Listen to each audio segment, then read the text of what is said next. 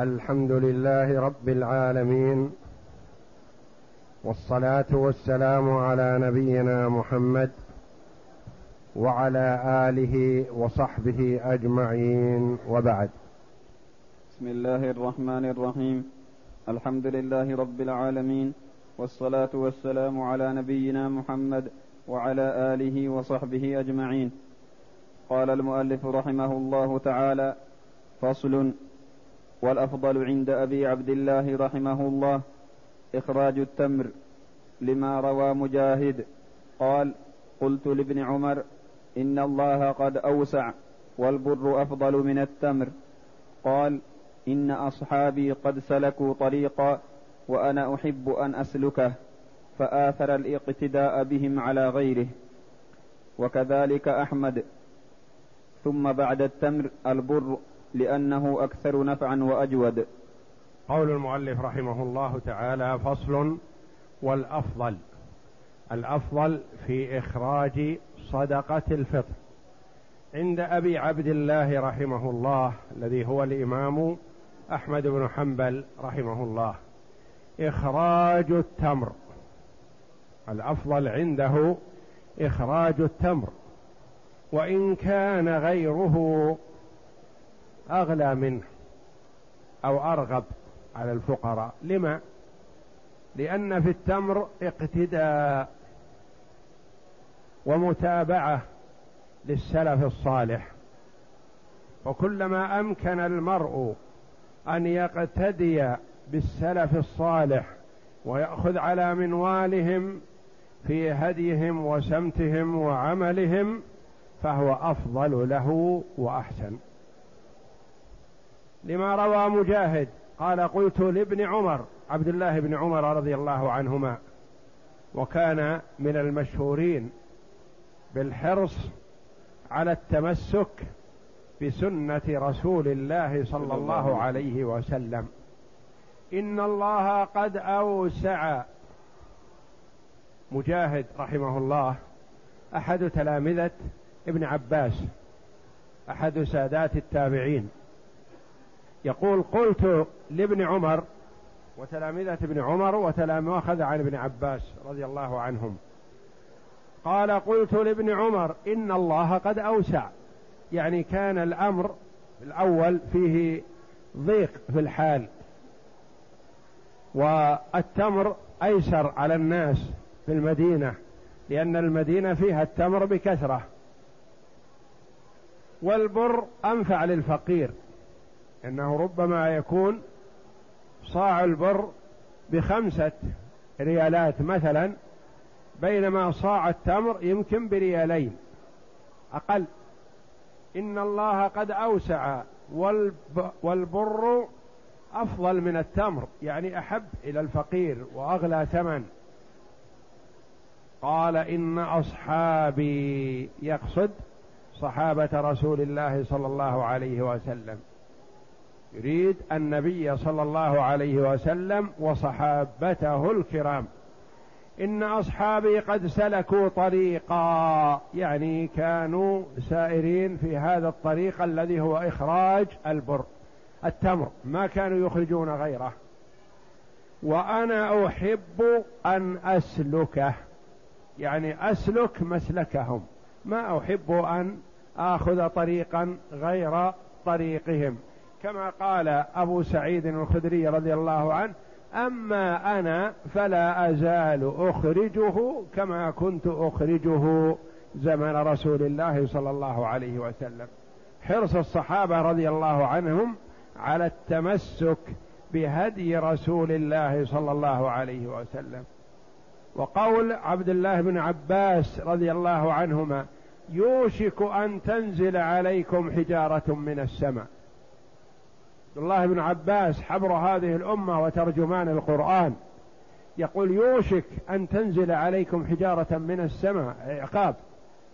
أقول قال رسول الله صلى الله عليه وسلم وتقولون قال أبو بكر وعمر قول أبي بكر وعمر رضي الله عنهما على العين والرأس لكن لا يعارض بقول رسول الله صلى الله عليه وسلم. فآثر الاقتداء بهم على غيره. هذا ابن عمر رضي الله عنه آثر الاقتداء بأصحابه على غيره وكذلك أحمد رحمه الله. كذلك أحمد هو فضل التمر لأن الصحابة رضي الله عنهم كانوا يخرجونه. ثم بعد التمر البر. لأنه أكثر نفعا وأجود وأطول بقاء. يستمر. يدخره الفقير إلى وقت طويل. نعم. فصل. ولا يجزئ الخبز لأنه خارج عن, الكي عن الكيل والإدخار. ولا حب معيب ولا مسوس ولا قديم تغير طعمه. لقول الله تعالى ولا تيمموا الخبيث منه تنفقون. ولا يجزئ الخبز لأن الخبز أولا لا يكال ثانيا لا يدخر ثالثا هو يؤكل في الحال. فإن لم يؤكل في الحال فسد فلذا لا يعطى الخبز. وإنما يعطى من الأصناف الخمسة. ولا حب معيب. لا يجوز للمرء أن ينظر الحب الرخيص والمعيب مثلا فيخرجه صدقة فطر وإنما يتخير من الأحسن. ولا مسوس يعني أصابه السوس والتلف. ولا قديم تغير طعمه يعني يكون له رائحة كريهة لطول مكثه أو أتاه ماء فأفسده أو نحو ذلك. لقول الله تعالى ولا تيمموا الخبيث منه تنفقون ولستم بآخذيه إلا أن تغمضوا فيه. ويقول جل وعلا لن تنالوا البر حتى تنفقوا مما تحبون. فيحسن للمسلم أن يتخير أحسن الطعام فيدفعه صدقة فطر. نعم. ولا تجزئ القيمة. ولا تيمموا بمعنى لا تقصدوا. الخبيث الردي. يعني يطلق كلمة الخبيث ليس على الخبيث الحرام. وإنما على الردي من الأنواع يقال له خبيث. ولا تجزئ القيمة لأنه عدول عن المنصوص. ولا تجزئ القيمة لا يخرج قيمة الصاع. مثلا كم قيمة الصاع؟ قيمته مثلا خمسة ريالات. لا يجوز أن يخرج خمسة ريالات ولا عشرة ريالات ولا أكثر من ذلك ولا أقل. لأن النبي صلى الله عليه وسلم شرع هذه الأنواع الخمسة وسع على الأمة كل مما عنده. صاحب العنب يخرج زبيب صاحب البادية يخرج أقط صاحب النخيل يخرج تمر صاحب الحبوب يخرج البر أو الشعير كل على ما يتيسر له. ولم يذكر النبي صلى الله عليه وسلم القيمة مع أن القيم موجودة. قال عليه الصلاة والسلام تقطع يد السارق في ربع دينار فصاعدا. وفي رواية تقطع في مجن قيمته ثلاثة دراهم. فلم يقل صلى الله عليه وسلم ثلاثة دراهم أو عشرة دراهم أو ربع دينار أو نصف دينار وإنما حدد الأصناف الخمسة. وأحمد رحمه الله لما قال له أحد الناس عمر بن عبد العزيز يرى إخراج القيمة؟ فقال يا سبحان الله نأخذ بقول عمر بن عبد العزيز ونترك قول رسول الله صلى الله عليه وسلم وأنكر على من قال له. والأئمة الثلاثة يرون أن لا تجزئ القيمة وإنما يخرج من هذه الأطعمة أو ما يقوم مقامها. الأحناف يقولون بجواز إخراج القيمة وهم محجوجون بالنص الثابت عن النبي صلى الله عليه وسلم ولم يذكر النبي صلى الله عليه وسلم قيمة مع وجود القيم. فصل والصاع خمسة أرطال وثلث بالعراقي وهو بالرطل الذي وزنه ستمائة درهم رطل وأوقية وخمسة أسباع أوقية. قال أحمد الصاع خمسة أرطال وثلث حنطة فإن أعطى خمسة أرطال وثلثا تمرا فقد أوفى. فإن أعطى خمسة أرطال وثلثا تمرا فقد أوفى. وثلثان؟ واحد.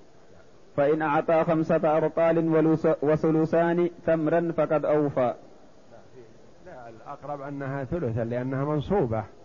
فإن أعطى خمسة أرطال وثلثا معطوف على خمسة. خمسة أرطال وثلثا. ولو كان اثنين لقال فإن أعطى خمسة أرطال وثلثين ثلثين. وثلثا تمرا فقد أوفى. يعني أنه إذا كان الشيء ثقيل فيزيد قليلا عن خمسة أرطال من أجل أن يستوفي لأن المراد كيل.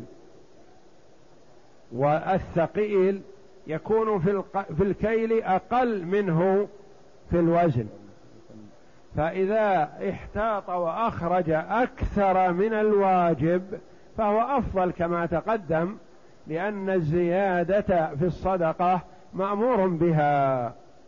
وهو كما تقدم أمس بالكيلوات كيلوان وستة وثلاثون بالمئة من الكيلو. يعني كيلوان ونصف. وإذا أخرج ثلاثة كيلو فذلك أفضل وأكمل. نعم. وقيل له إن الصيحاني ثقيل. فقال لا أدري. وهذا يدل على أنه ينبغي أن يحتاط أن يحتاط في الثقيل بزيادة شيء على خمسة أرطال وثلث. ليسقط الفرض بيقين. لأن الثقيل من حيث الكيل يكون أقل. فإذا زاد في الثقيل شيئا ليحتاط ليعلم أنه أخرج الواجب يقينا. نعم. ومصرفها مصرف زكاة المال لأنها زكاة. ومصرفها مصرف زكاة المال. مصرف صدقة الفطر لأن المصارف عند المسلمين متعددة. فيه مصرف الزكاة وهو للأصناف الثمانية الذين ذكرهم الله جل وعلا في كتابه العزيز إنما الصدقات للفقراء والمساكين الآية. وفيه مصارف الفيء. مصارف الفيء تصرف في مصالح المسلمين. مصارف الفيء مثلا تبنى منها المساجد مصارف الزكاة لا. مصارف الفيء تبنى منها الأربطة ودور العلم والمستشفيات وتعبد منها الطرق وتشق منها الأنهار وتحفر منها الآبار وغير ذلك من المصالح العامة. هذه من مصارف الفي. مصارف الفي يعطى منها رواتب مثلا للأئمة والمؤذنين والقضاة والشرط ونحو ذلك من أصحاب العمل الذي في خدمة المسلمين. هذا في مصارف الفي لكن مصارف الزكاة لا. مصارف الزكاة للأصناف الثمانية. فهنا قال في الزكاة صدقة الفطر تصرف في مصارف الزكاة. سلم للإمام أو لنائبه أو من فوض في استلامها ثم توزع على المستحقين للزكاة. نعم. ويجوز إعطاء إعطاء الواحد ما يلزم الجماعة كما يجوز, يجوز أن يعطى الواحد ما يلزم الجماعة. عشرة في البيت مثلا يجمعون صدقة فطرهم ويعطونها لفقير واحد. يجوز. ما يقال عشرة يعطونها لعشرة إطعام عشرة مساكين لا. صدقة الفطر يجوز أن يعطي الجماعة صدقة فطرهم لشخص واحد. نعم. كما يجوز دفع زكاة مالهم إليه. كما يجوز دفع زكاتهم إليه. خمسة ستة عشرة كلهم يدفعون زكاة مالهم إلى هذا الرجل لأنه مدين أو محتاج لزواج أو عليه التزامات تدفع له زكاة المال من مجموعة من الأشخاص. نعم. وإعطاء الجماعة ما يلزم الواحد. وإعطاء الجماعة ما يلزم الواحد. مثلا صدقة فطرك أنت معك صاع بيدك. اعترض لك خمسة ستة فقراء. كل واحد يقول أنا محتاج أنا محتاج. تقول خذ يا خذوا يا إخواني بارك الله فيكم اقتسموها بينكم.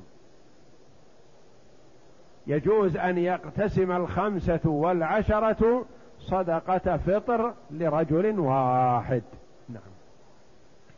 كما يجوز تفرقة زكاة ماله عليهم. كما يجوز تفرقة زكاة ماله عليهم.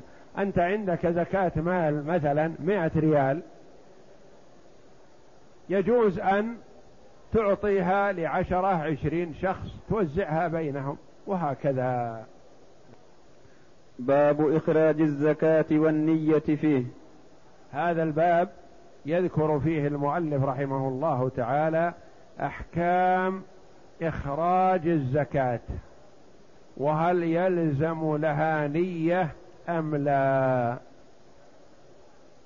فيه أمور يقال عنها إنها من باب التروك ما يحتاج لها نية وأمور من باب التقرب. باب القرب من باب التعبد لله جل وعلا يحتاج لها نية. إيضاح ذلك الولد علم أن أباه مطالب بألف ريال من شخص فأخذ الولد من ماله هو ألف ريال وذهب به إلى الشخص الذي يطالب والده فقال خذ يا أخي هذا ألف ريال الذي تطالب به أبي. لبراءة ذمة أبي الولد ما علم أباه ما أخبره إلا بعد شهر أو شهرين أو سنة. قال يا أبي تعلم أنني سددت عنك فلان هل تبرأ ذمة الأب من حين سدد المبلغ؟ نعم. لأنه أبرأ ذمته. فتبرأ ذمته. وصل الحق إلى صاحبه.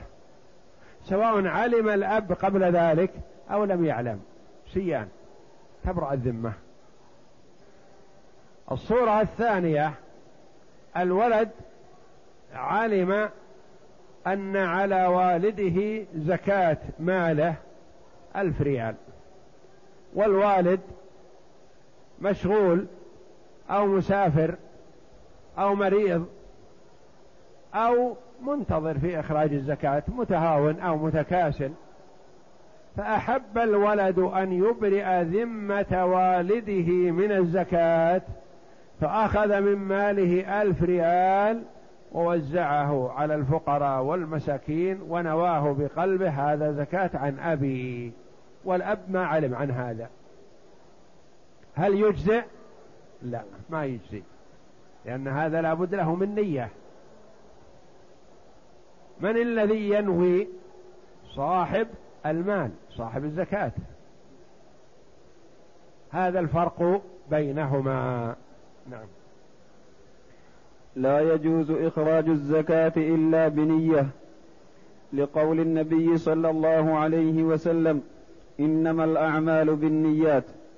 لا يجوز إخراج الزكاة إلا بنية. وكذا سائر القرب.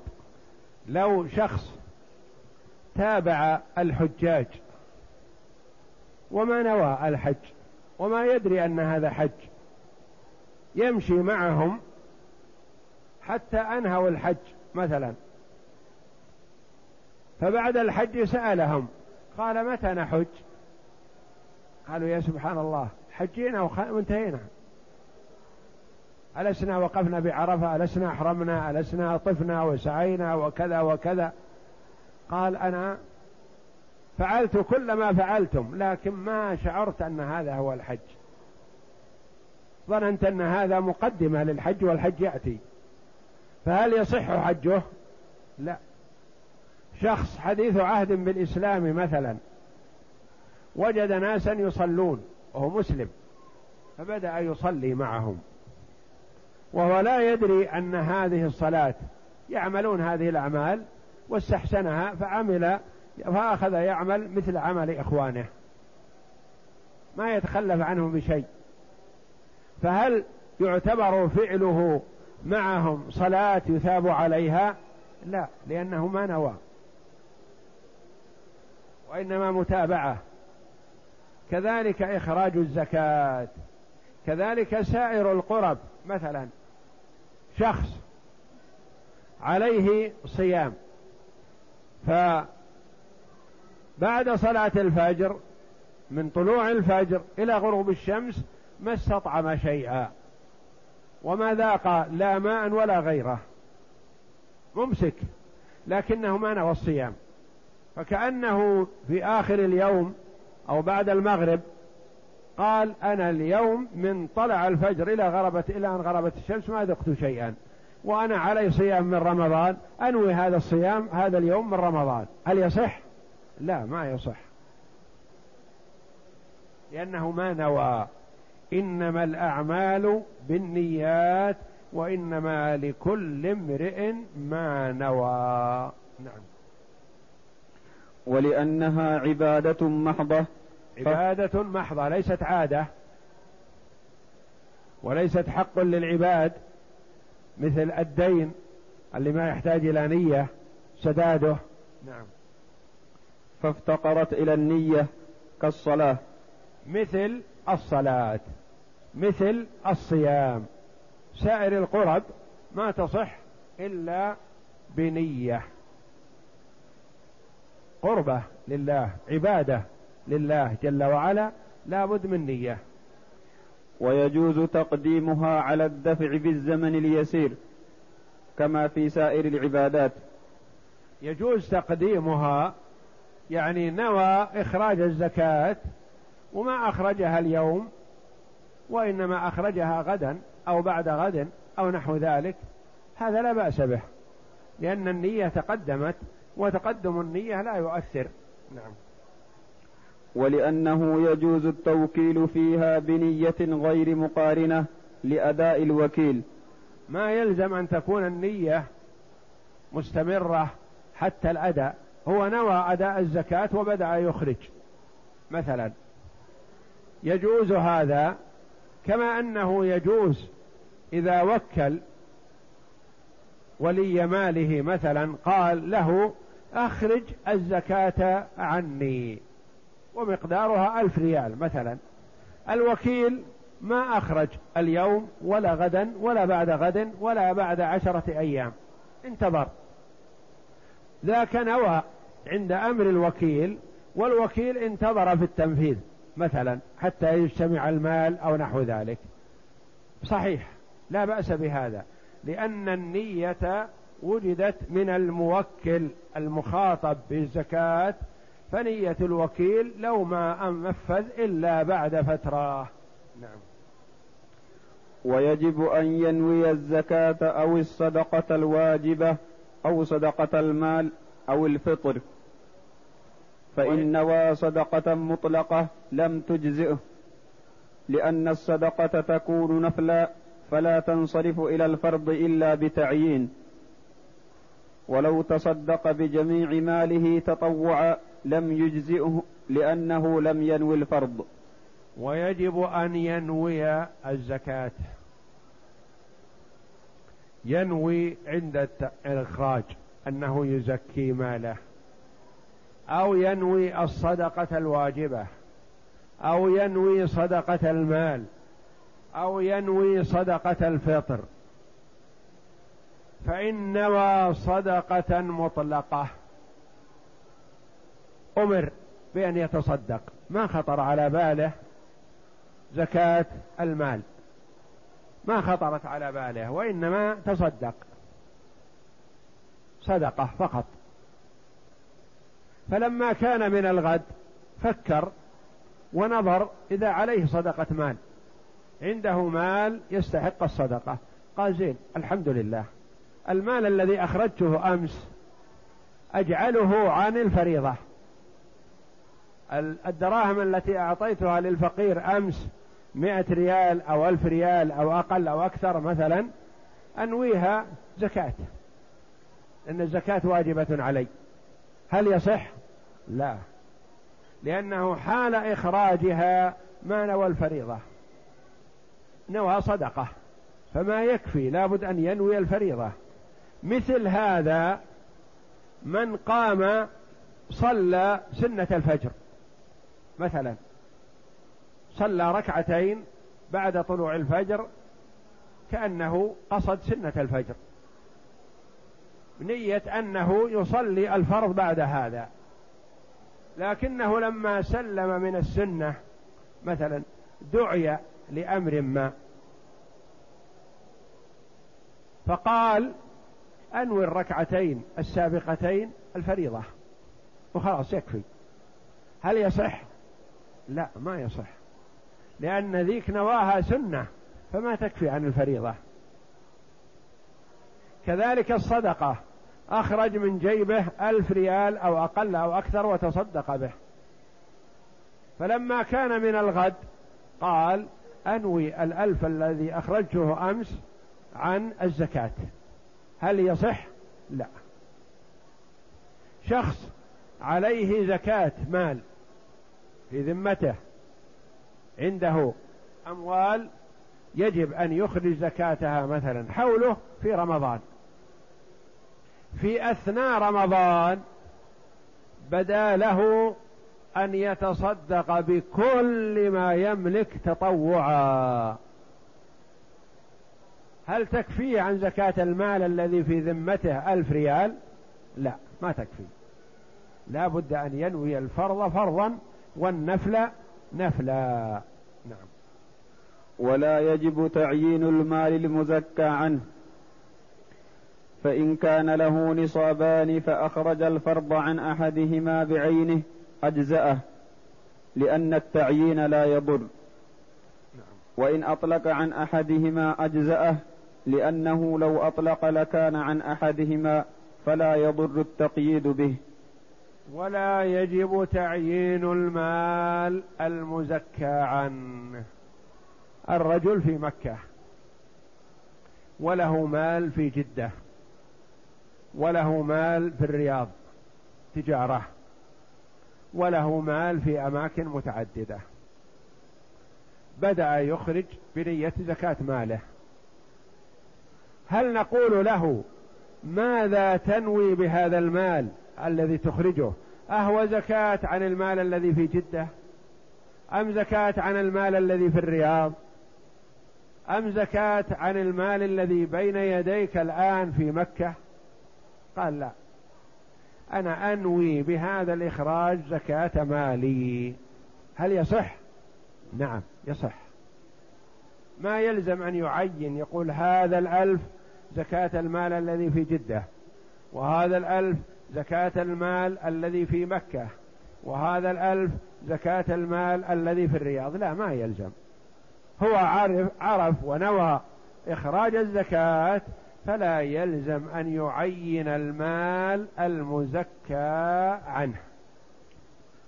وإن نوى أنه إن كان الغائب سالما فهو زكاته وإلا فهو عن الحاضر صح. وكان على ما نواه. نوى أنه إن كان الغائب سالما فهو زكاته وإلا فهو عن الحاضر صح. لأن المهم أن ينوي أنه زكاة واجبة لا يهمنا التعيين.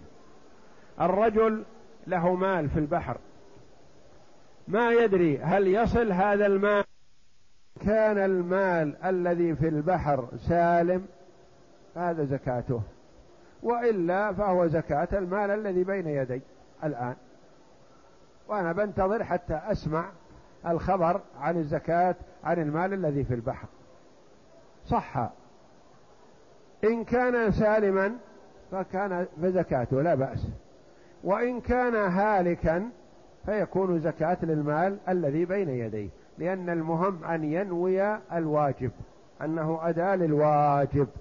ولا يلزم أن يكون زكاة لهذا المال دون هذا المال. نعم. وإن نوى أنه زكاة أو تطوع لم يصح لأنه لم يخلص النية للفرض.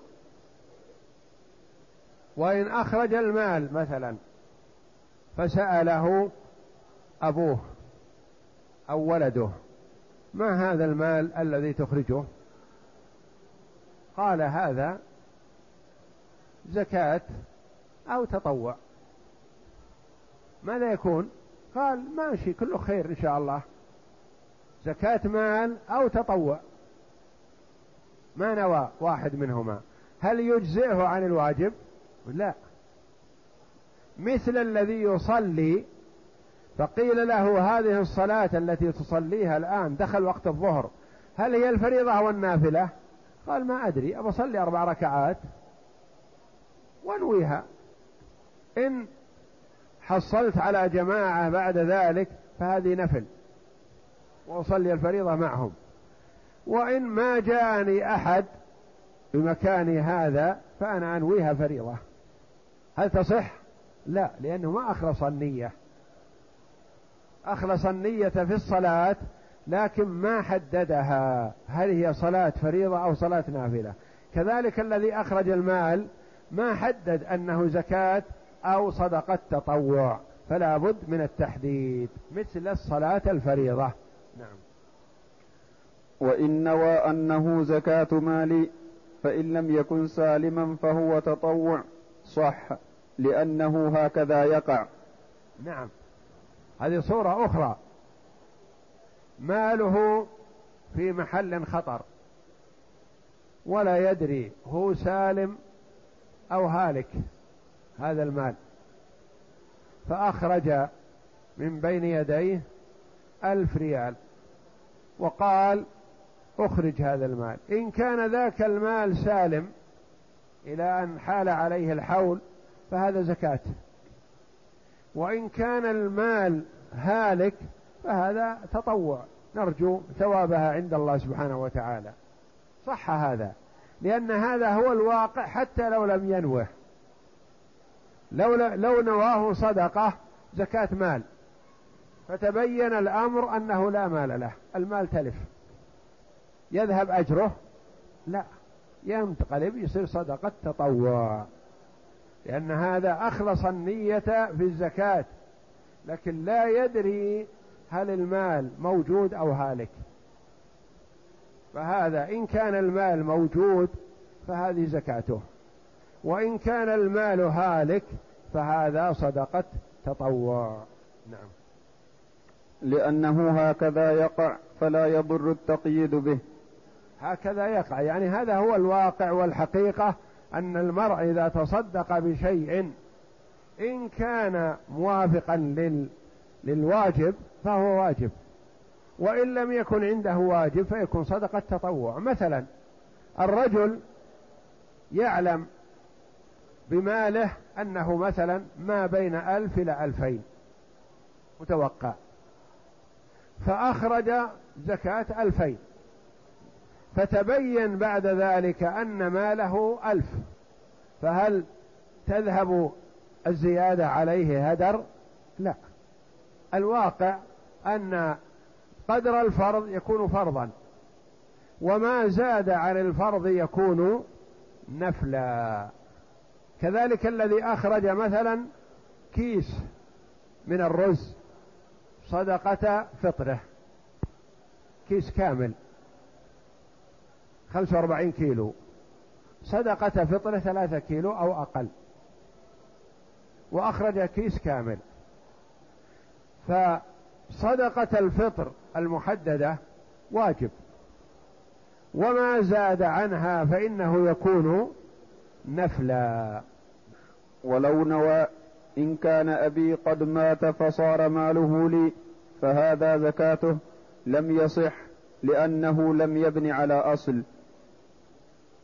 وإن نوى وإن أخرج المال ونوى إن كان أبي قد مات يعرف أنه هو الوارث الوحيد لأبيه وأبوه يعرف أنه مريض لكن ما أتاه خبر عن موته. وقال يحتمل إن أبي مات العام الماضي. وأبي أعرف أنه خلف ذهب وفضة. الصندوق. فهذا الذي أخرجه أنا الآن إن كان أبي قد مات العام الماضي وحال الحول على المال الذي لي عنده فهذا زكاة. وإن كان أبي حي يرزق ما أدري. فأخرج هذا المال زكاة عن المال الذي يحتمل أن يكون له. هل يجزي؟ لا في هذه الحال لا يجزي لأنه ما بناه على أصل بخلاف الأول الذي قال مالي في البحر إن كان سالم فهذه زكاته وإن كان عاطب فيخلف الله ويكون صدقة تطوع هذا صح لأنه بنى على أصل بنى على أن له مال لكن هذا ما يدري هل له مال أو لا ولو نوى عن ماله الغائب فبان تالفا لم يكن له صرفه إلى الحاضر لأنه عينه عن الغائب فأشبه ما لو أعتق عبدا عن كفارة لم يملك صرفه إلى أخرى. ولو نوى عن ماله الغائب فبان تالفا. ماله في البحر مثلا. لا يدري هو سالم ولا عاطب فنوى هذا الألف زكاة المال الذي في البحر. ثم جاء الخبر أن المال الذي في البحر تلف قبل أن يحول عليه الحول. ما تجب فيه الزكاة. قال إذن أصرف الألف هذا الذي أخرجته قبل شهر أجعله زكاة هذا المال الذي بين يدي. هل يصح؟ لا هذا لا يصح. هذا لا يصح. لأنه عينه. لو قال مثلا مثل ما تقدم هذا زكاة مالي ونوى عن اللي في البحر واللي بين يديه. مثلا فتبين أن الذي في البحر قد تلف صح عن الذي بين يديه لأنه ما حدده. لكن هنا نواه عن المال الذي في البحر. فتبين أن المال الذي في البحر تلف قبل أن يحول عليه الحول فلا يجوز له صرفه إلى المال الذي بين يديه. وهذا ممكن أن يقع مثلا يكون ماله في البحر على خطر. فقال أنا أبادر في إخراج زكاة المال الذي في البحر لعل الله أن ينقذه. فأخرج زكاة المال الذي في البحر في رمضان وهو تمام الحول. فتبين له أن المال الذي في البحر تلف في رجب. فهل يعتبر هذا المال الذي أخرجه يكون عن المال الذي بين يديه؟ لا في هذه الحال ما يتصور لأنه نواه خصصه مثل لو نوى هذا المال صدقة فطر زيد.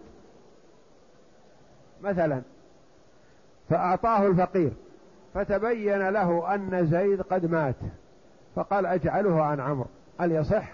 لا لأنه خرج عن زيد نعم. فصل إذا وكل في أداء الزكاة ونوى عند الدفع إلى الوكيل ونوى الوكيل عند الأداء جاز وإن والوكيل ولم ينوي الموكل لم يجزئه لأنها فرض عليه فلم يجزئه من غير نيته. هذه تتصور الرجل صاحب المال عنده أموال وكيله في ناحية أخرى. قال صاحب المال للوكيل أخرج زكاة مالي. فنوى الموكل عند الأمر والوكيل بدأ يخرج بناء على توكيل صاحب المال. في هذه الحال صح. يمكن يتصور صورة أخرى. الوكيل هل رمضان وهو عام وهو الحول تمام الحول لموكله ما جاءه وكالة من صاحبه. يعرف أن صاحبه حريص على إخراج الزكاة. وأنه يحب أن يخرجها من أول رمضان. فبدأ الوكيل تطوعا يخرج زكاة مال صاحبه. ما جاءه وكاله وإنما بناء على رغبة موكله عادة أن الإخراج يكون في أول رمضان. فبدأ يخرج. فجاءت الوكالة في منتصف رمضان وقد أخرج من الزكاة خمسة آلاف. قبل أن تصل الوكالة وقبل أن يعلم هل تصح تعتبر من الزكاة؟ لا في هذه الحال ما تعتبر. لأنه أخرجها قبل أن يوكله وقبل أن ينوي صاحب المال. ما نوى؟ وإن والموكل عند الدفع إلى الوكيل ولم ينوي الوكيل فقال أبو الخطاب يجزئ لأن الذي عليه الفرض قد نوى ويحتمل أنه إن بعد الأداء من الدفع لم يجزئه لأن الأداء حصل من غير نية قريبة ولا مقارنة. وإن نوى الموكل عند الدفع إلى الوكيل ولم ينوي الوكيل. الموكل صاحب المال نوى أعطى وكيله خمسة آلاف ريال وقال هذه في نفسه قال هذه زكاة. الموكل الذي هو الوكيل بدأ يخرج لكن ما يدري ما هي ما نوى شيء. ما يدري هي هدية أو صدقة أو صدقة تطوع. هذا لا يضر. هذا لا يضر. لأن المهم نية الموكل صاحب المال. قال أبو الخطاب وإن نوى الموكل عند الدفع إلى الوكيل ولم ينوي الوكيل. فقال أبو الخطاب يجزئ لأن الذي عليه الفرض قد نوى ويحتمل احتمال آخر أنه إن بعد الأداء عن من الدفع لم يجزئه لأن الأداء حصل من غير نية. قال إذا أخر الوكيل التفريق المال وطالت المدة ولم ينوي شيئا يحتمل أن لا يجزئ والظاهر والله أعلم أنه مجزئ لأنه لا أثر لتأخير الوكيل وإنما المهم نية صاحب المال. وإن دفعها إلى الإمام برئ منها بكل حال لأن يد الإمام كيد الفقراء. وإن أخذها الإمام قهرا أجزأت من غير نية رب المال لأنها تؤخذ من الممتنع فلو لم تجزئ ما أخذت.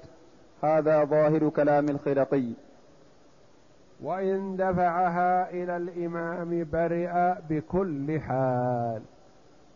الشخص دفع زكاة ماله إلى الإمام أو إلى نائبه تبرى ذمته. ولا يلزمه أن يتابع ويسأل الإمام أو يسأل كاتبه أو وكيله ماذا عملتم بزكاتي؟ هل وزعتوها؟ ماذا عملتم بها؟ أين هي؟ ما عليه. هو دفعها للإمام والإمام وكيل عن الفقراء عبارة فهي وصلت وبرئت ذمته وشغلت ذمة الإمام أو نائبه. إن صرفها في مصارفها الشرعية أجر وإلا فالإثم عليه وذاك قد برئت ذمته. وإن أخذها الإمام قهرا أجزأت. شخص مثلا امتنع الزكاة فلزم عليه وحث على إخراج الزكاة أبى. فالإمام أرسل أناس أخذوا زكاة ماله قهرا منه لأنه حاول معه أن يخرجها بطيب خاطر منه فرفض فأرسل من يأخذها قهرا. صح. وأجزأت حتى لو لم يكن ذاك راض بإخراجها صاحب المال لأن للإمام أن يلزم بالزكاة فهو قام بما يجب عليه. ولو أنها لا تسقط عن المخرج ما ساغ أن يلزمه الإمام واعتبر إلزام الإمام إياه ظلم لأنه غير مجزي. لكن الصحيح أنها تجزئ وإن خالف في ذلك من خالف لأن الإمام له أن يأخذها قهرا وإن لم يرضى صاحب المال. نعم. ويحتمل ألا تجزئه فيما بينه وبين الله تعالى إلا بنيتها. ويحتمل ألا تجزئه يعني يؤمر بإخراج زكاة ثانية لا. قال يحتمل ألا تجزئه فيما بينه وبين الله يعني لا يؤجر عليها لأن مأخوذة رغم أنفه. فلا يؤجر إلا على ما أخرجه بطيب خاطر منه. أما من حيث براءة الذمة أنه لا يطالب بها مرة ثانية فلا يطالب. يعني تجزئه ظاهرا. وأما فيما بينه وبين الله فيحتمل أن لا تجزئه لأن الزكاة لا يؤجر عليها صاحبها إلا إذا أخرجها بطيب خاطر منه احتسابا وطلبا للثواب. مثل إذا أجبر على الصلاة. لا يؤجر. إلا إذا أقبل على الصلاة باختياره.